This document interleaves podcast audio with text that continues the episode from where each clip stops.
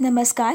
Radio M P S C Guru spreading the knowledge powered by spectrum अकॅडमीमध्ये मी आजी सिद्धी आपल्या सगळ्यांचं स्वागत करते. आजच्या असा घडला भारत या पुस्तकाच्या क्रमशः वाचनाच्या कार्यक्रमात. मित्रांनो आजच्या भागामधून आपण फ्रेंचच्या ताब्यातील पद्दुचेरीचं अर्थात पॉंडिचेरीचं भारतात विलनीकरण कसं घडलं याविषयीची सविस्तर माहिती. त्याचबरोबर अलाहाबाद येथे कुंभमेळ्यात चेंगराचेंगरीमध्ये आठशे जणांचा मृत्यू झाला. या घटनेविषयी आपण माहिती जाणून घेणार आहोत. त्याचबरोबर भाकरा नानगल नागार्जुन सागर आदींसारख्या बहुउद्देशीय धरण प्रकल्पांना चालना ही नेमकी कशी मिळाली याविषयीची सविस्तर माहिती आणि देशात सर्वोच्च किताब भारतरत्न देण्याची परंपरा ही नेमकी कशी सुरू झाली याविषयीची सविस्तर माहिती आपण आजच्या या असा घडला भारत पुस्तकाच्या क्रमशः वाचनाच्या कार्यक्रमामधून जाणून घेणार आहोत.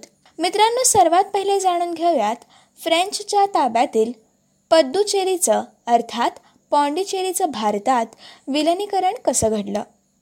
मित्रांनो ब्रिटिश साम्राज्याच्या जोखडीतून एकोणीसशे सत्तेचाळीस साली भारत मुक्त झाला. तरीही पोर्तुगीजांनी गोव्याचा आणि फ्रेंचांनी पद्दुचेरीचा अर्थात पॉंडिचेरीचा ताबा हा सोडला नव्हता. स्वातंत्र्यानंतर सात वर्ष वाटाघाटी आणि आंदोलनाचे मार्ग पत्करल्यानंतर अखेर एक नोव्हेंबर एकोणीसशे चोपन्न रोजी फ्रान्स सरकारने पॉंडिचेरीचं भारताकडे हस्तांतरण केलं. भारताला स्वातंत्र्य मिळालं तेव्हा दक्षिणेकडील पद्दुचेरी कारायकल माहे आणि यामन हे भौगोलिकदृष्ट्या एकसंघ नसलेले प्रदेश तसेच पश्चिम बंगालमधील चंद्रानगरचा भाग हे सर्व फ्रान्सच्या ताब्यात होतं. एकोणीसशे एकोणपन्नास ते पन्नास यामध्ये सार्वमताद्वारे चंद्रनगरचं भारतात विलनीकरण घडलं. तरी दक्षिणेकडील फ्रेंच वसाहतींमध्ये असलेल्या फ्रान्सवाद्यांचा वरचष्मा आणि फ्रान्स सरकारचे आडमुठेपणा यामुळे पद्दुचेरीचं विलिनीकरण करण्यासाठी बरेच अडथळे हे त्याकाळी आले. भारतात सुरू असलेल्या स्वातंत्र्य आंदोलनाचे पडसाद या वसाहतींमध्ये देखील उमटले होते. महात्मा गांधी पंडित जवाहरलाल नेहरू आदी नेत्याने देखील पद्दुचेरीचे दौरे केले आणि ही वाटाघाटी सुरू असतानाच या भागात देखील स्वातंत्र्याचं स्फुल्लिंग पेटावं हा त्यामागचा हेतू होता. इंग्रजांनी भारत सोडल्यानंतर फ्रेंचांनी देखील पद्दुचेरीचा ताबा सोडणं हे अपेक्षित होतं. मात्र तसं घडले नाही. त्यामुळे पद्दुचेरी आणि अन्य भागांमध्ये कामगार नेते विसुबैया यांच्या नेतृत्वाखाली स्वातंत्र्य चळवळी तीव्र करण्यात आल्या. याचसोबत भारत सरकार देखील फ्रेंच वसाहतींच्या भारतात विलिनीकरणासाठी सातत्याने प्रयत्नशील होतंच. आणि या प्रयत्नांमुळे जून एकोणीसशे अठ्ठेचाळीसमध्ये भारत आणि फ्रान्स यांच्यामध्ये करार होऊन विलनीकरणाचा निर्णय हा जनतेकडे सोपवण्यात आला. मात्र ऑक्टोबर एकोणीसशे अठ्ठेचाळीसमध्ये झालेल्या नगरपालिकांच्या निवडणुकांमध्ये एक नगरपालिका वगळता उर्वरित सर्व नगरपालिका या फ्रेंच धार्जिण्या फ्रेंच इंडिया सोशलिस्ट पार्टीच्या ताब्यात गेल्यामुळे त्यांचं विलनीकरण साध्य हे होऊ शकले नाही. या नगरपालिकांनी स्वायत्त राहण्याचा फ्रान्स सरकारचा प्रस्ताव स्वीकारणं पसंत केलं. आणि याच पार्श्वभूमीवर येथील स्वातंत्र्य चळवळीचा दुसरा टप्पा हा सुरू झाला. पुन्हा नव्याने लोकजागृती करण्याचे प्रयत्न हे सुरू झाले. सरकारी पातळीवर देखील नव्याने प्रयत्न हे सुरू झाले. त्याची तीव्रता वाढत गेल्यावर एदुआर्द गार्डबर्ट या फ्रान्सवादी नेत्याने देखील पद्दुचेरीच्या विलनीकरणासाठी पाठिंबा दिला. यासोबत फ्रेंच इंडिया सोशलिस्ट पार्टीने देखील हे अनुकूल दर्शवले आणि अशा सर्व घडामोडी झाल्यानंतर अठरा मार्च एकोणीसशे चोपन्न रोजी पॉंडिचेरीच्या कार्यकारी मंडळ आणि तेथील नगरपालिकांचे सदस्य यांनी सार्वमत न घेता सर्वांनी सामंजस्याने पद्दुचेरीच्या भारतातील वनीकरणाला मान्यता देण्याचा निर्णय घेतला. पद्दुचेरीशी ज्या सीमा आणि सीमारेषा भिडलेल्या नाहीत. अशा कराईकल माहे आणि यानम या वसाहतीने देखील या भागात या निर्णयाचं अनुकरण केलं. मात्र या निर्णयावर विधिमंडळात शिक्कामोर्तब होण्याची चिन्ह दिसू लागल्यानंतर फ्रेंच गव्हर्नरने विधिमंडळाची बैठक लांबवून टाकून विलीकरणात अडचण निर्माण करण्याचा प्रयत्न देखील केला. त्यामुळे प्रक्षुब्ध झालेल्या विनिकरणवाद्यांनी प्रत्यक्ष कृती मोहीम ही हाती घेतली. आणि एकतीस मार्च एकोणीसशे चोपन्न रोजी नेट्टापक्कम येथील पोणेस ठाण्यात भारताचा ध्वज हा फडकवला गेला. ठिकठिकाणी आंदोलने सत्याग्रह हे देखील सुरू झाले. अखेर तेरा ऑक्टोबर एकोणीसशे चोपन्न रोजी फ्रान्स सरकारने भारत सरकारशी वाटाघाटी करून विलनीकरणाची प्रक्रिया ही निश्चित केली. त्यानुसार अठरा ऑक्टोबर एकोणीसशे चोपन्न रोजी विधिमंडळ आणि नगरपालिकांच्या सदस्यांनी विलनीकरणाच्या निर्णयाच्या बाजूने मतदान देखील केलं. आणि एक नोव्हेंबर एकोणीसशे चोपन्न रोजी भारताकडे फ्रेंच वसाहतींचा ताबा हा सुपूर्द करण्यात आला. पुढे मे एकोणीसशे छप्पन्नमध्ये भारत आणि फ्रान्सच्या प्रतिनिधींनी विलनीकरणाच्या करारावर स्वाक्षऱ्या देखील केल्या. या कराराला मे एकोणीसशे बासष्टमध्ये फ्रान्सच्या संसदेने मान्यता दिली. आणि सोळा ऑगस्ट एकोणीसशे बासष्ट रोजी उभय देशांनी कागदपत्रांच्या देवाणघेवाणीची औपचारिकता पूर्ण होऊन पॉंडिचेरी आणि अन्य भागावर भारताचं पूर्ण वर्चस्व हे सिद्ध झालं. त्यानंतर एक जुलै एकोणीसशे बासष्ट रोजी पद्दुचेरी आणि त्याच्यासोबत पद्दुचेरीशी ज्यांच्या सीमारेषा भिडलेल्या नाहीत अशा तमिळनाडूमधील कराईकल आणि केरळमधील माहे आणि आंध्र प्रदेशमधील यानम हे सर्व भाग मिळून हा केंद्रशासित प्रदेश अस्तित्वात आला. आणि अशा प्रकारे पद्दुचेरीचं अर्थात पॉंडिचेरीचं भारतामध्ये विलिनीकरण झालं. मित्रांनो याच काळात अजून एक महत्त्वाची आणि धक्कादायक अशी घटना आपल्या भारतामध्ये घडली होती. ती म्हणजे अलाहाबाद येथील कुंभमेळ्यातील चेंगराचेंगरीमध्ये आठशे जण मृत्युमुखी पडले होते. याच घटनेविषयीची सविस्तर माहिती आपण जाणून घेणार आहोत. उत्तर प्रदेशमधील अलाहाबाद येथे गंगा यमुना आणि सरस्वती या नद्यांचा त्रिवेणी संगम होतो. यामध्ये गंगा आणि यमुना या दोन्ही नद्या एकत्र येतात. तर सरस्वती ही लुप्त झालेली आणि काल्पनिक नदी आहे असे भाविक आणि श्रद्धास्थानी मानतात. तीन फेब्रुवारी एकोणीसशे चोपन्न रोजी याच संगमावरती कुंभमेळ्यात जमलेल्या भाविकांच्या गर्दीत झालेल्या चेंगराचेंगरीमध्ये सुमारे आठशे लोक मृत्यू पावले.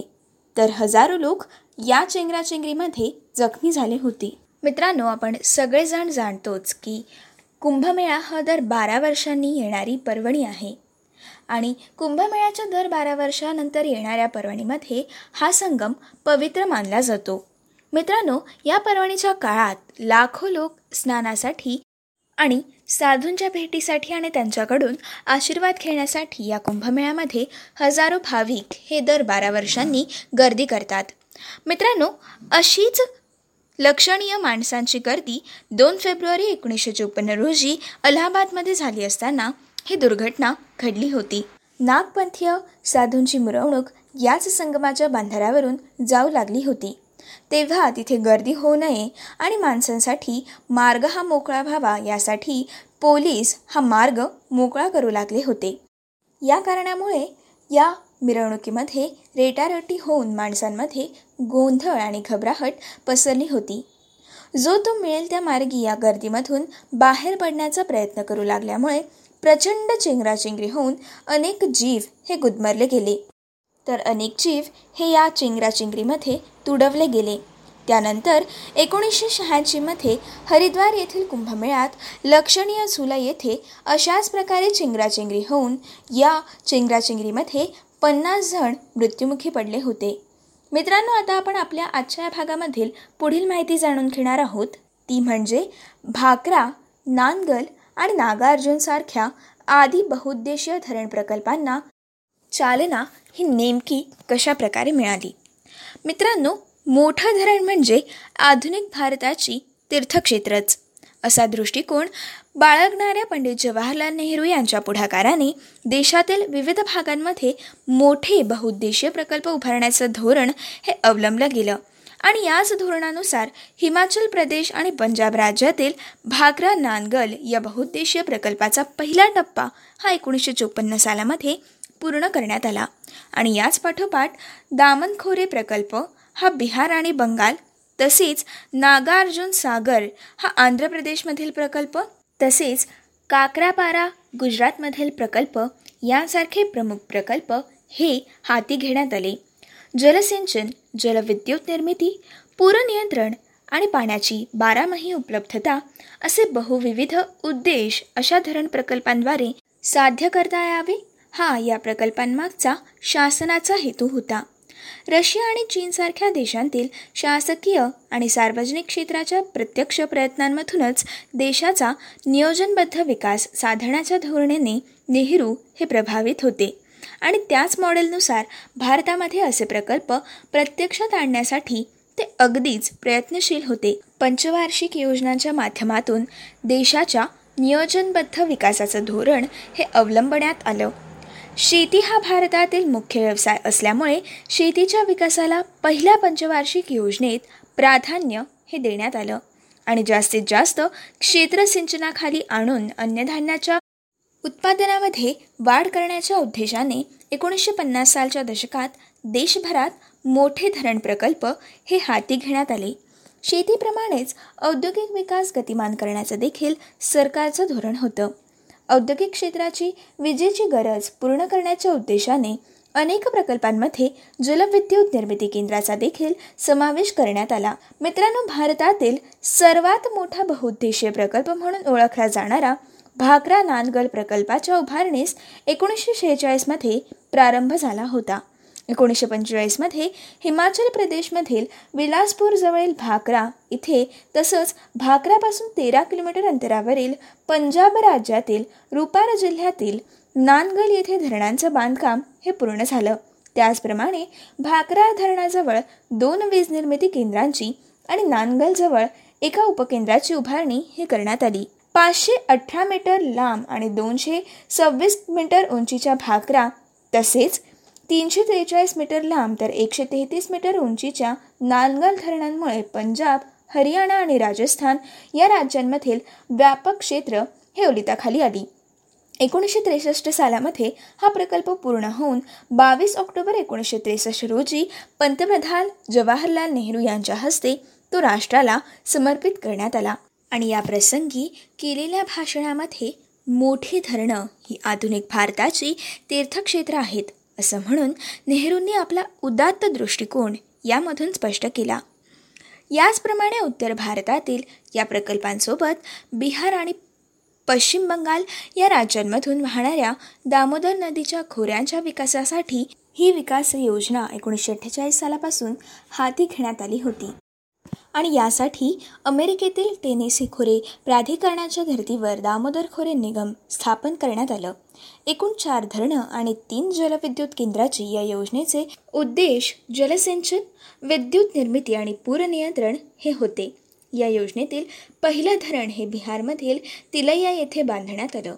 एकोणीसशे त्रेपन्न या सालामध्ये पूर्ण झालेल्या धरणांचं देखील उद्घाटन हे पंतप्रधान जवाहरलाल नेहरू यांच्या हस्ते करण्यात आलं. त्यानंतर बिहारमध्येच कोनार येथे एकोणीसशे पंचावन्न साली मैथॉन येथे एकोणीसशे सत्तावन्न आणि पानशेत येथे एकोणीसशे एकोणसाठ साली इतर तीन धरणं ही बांधण्यात आली. तिलैया मॅथॉन आणि पानशेत येथे जलविद्युत केंद्र हे उभारण्यात आलं. पश्चिमेकडील गुजरात राज्यात तापी नदीवर सूरजवळील काक्रोपारो धरणाचं काम एकोणीसशे त्रेपन्न या सालामध्ये पूर्ण झालं. त्यामुळे त्या क्षेत्रातील सिंचनाचा अभाव हा दूर झाला.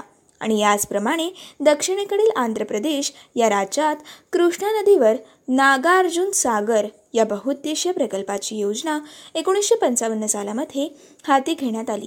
त्यासाठी नागार्जुन नियंत्रण मंडळ स्थापन देखील निर्माण करण्यात आलं. नळगोंडा जिल्ह्यातील नदीकोंडा येथे बांधण्यात येणाऱ्या या प्रकल्पाचं एकोणीसशे एकोणसत्तरमध्ये काम हे पूर्ण झालं.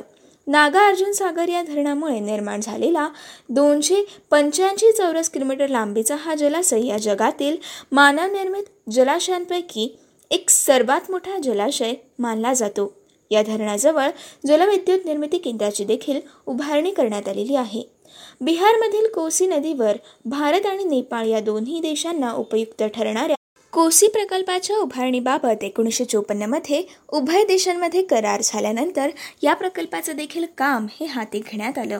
या प्रकल्पातील पुरनियंत्रण बंधाऱ्याचं काम हे एकोणीसशे एकोणसाठमध्ये पूर्ण झालं. त्याचबरोबर एकोणीसशे पासष्ट सालामध्ये नेपाळमधील हनुमान नगर येथे या धरणाचं बांधकाम पूर्ण झालं. दुसऱ्या टप्प्यात वीस मेगावॅट क्षमतेच्या जलविद्युत निर्मिती केंद्राची उभारणी ही करण्यात आली. आंध्र प्रदेश आणि कर्नाटक या दोन राज्यांमधील व्यापक क्षेत्र ओलिताखाली आणणाऱ्या तुंगभद्रा नदीवर बहुउद्देशीय प्रकल्पाचं काम हे एकोणीसशे छप्पन्न या सालामध्ये पूर्ण झालं.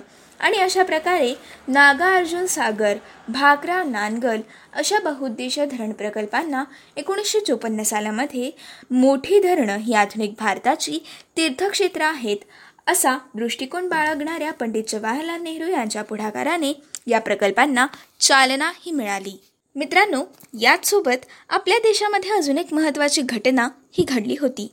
आपल्या देशामध्ये देशातील सर्वोच्च किताब भारतरत्न हा देण्याची परंपरा एकोणीसशे चोपन्न सालामध्येच सुरू झाली होती. याविषयीची सविस्तर माहिती आता आपण जाणून घेऊयात. मित्रांनो कला साहित्य विज्ञान समाजकार्य या क्षेत्रांमध्ये असामान्य अत्युच्च दर्जाचं आणि अपवादात्मक कार्य करणाऱ्या भारतातील व्यक्तींना भारतरत्न हा पुरस्कार देण्याची परंपरा एकोणीसशे चोपन्न सालामध्ये सुरू केली गेली. मित्रांनो भारत सरकारतर्फे दिला जाणारा हा सर्वोच्च सन्मान समजला जातो. एकोणीसशे चोपन्नमध्ये म्हणजेच पुरस्काराच्या पहिल्या वर्षी भारताचे तत्कालीन उपराष्ट्रपती डॉक्टर सर्वपल्ली राधाकृष्णन यांना तत्वज्ञान क्षेत्रातील कार्यासाठी तसेच भारताचे अखेरचे गव्हर्नर जनरल चक्रवर्ती राजगोपालचारी यांना स्वतंत्र सेनानी म्हणून केलेल्या समाजकार्यासाठी तसेच शास्त्रज्ञ चंद्रशेखर व्यंकटरमण यांना पदार्थ विज्ञान क्षेत्रातील कार्यासाठी या तीन व्यक्तींना भारतरत्न प्रदान करून सन्मानित करण्यात आलं. मित्रांनो ही होती आजच्या भागातील असा घडला भारत या पुस्तकाच्या क्रमशः वाचनाच्या कार्यक्रमामधील आजच्या भागातील सविस्तर माहिती. पुढच्या भागामध्ये आपण असा घडला भारत या पुस्तकाविषयी माहिती जाणून घेताना अणुऊर्जा विभागाची स्थापना ही नेमकी कशी झाली? तसेच औद्योगिक क्षेत्रात स्वयंपूर्णता आणि विकासासाठी भारतीय औद्योगिक विकास महामंडळाची स्थापना कशी झाली? त्याचबरोबर प्रादेशिक साहित्याच्या संवर्धनासाठी साहित्य अकादमीची स्थापना ही नेमकी कशी झाली याविषयीची सविस्तर माहिती. त्याचबरोबर विविध कलांना उत्तेजन देण्यासाठी ललित कला अकादमीची स्थापना ही नेमकी कशी झाली याविषयीची सविस्तर माहिती आपण पुढच्या भागामधून जाणून घेणार आहोत. तोपर्यंत असेच काही वेगवेगळे कार्यक्रम आणि वेगवेगळ्या कार्यक्रमांमधून भरपूर सारी माहिती आणि भरपूर साऱ्या गोष्टी जाणून घेण्यासाठी ऐकत रहा तुमचा आवडता लाडका रेडिओ ज्याचं नाव आहे radio M P S C Guru spreading the knowledge powered by spectrum academy.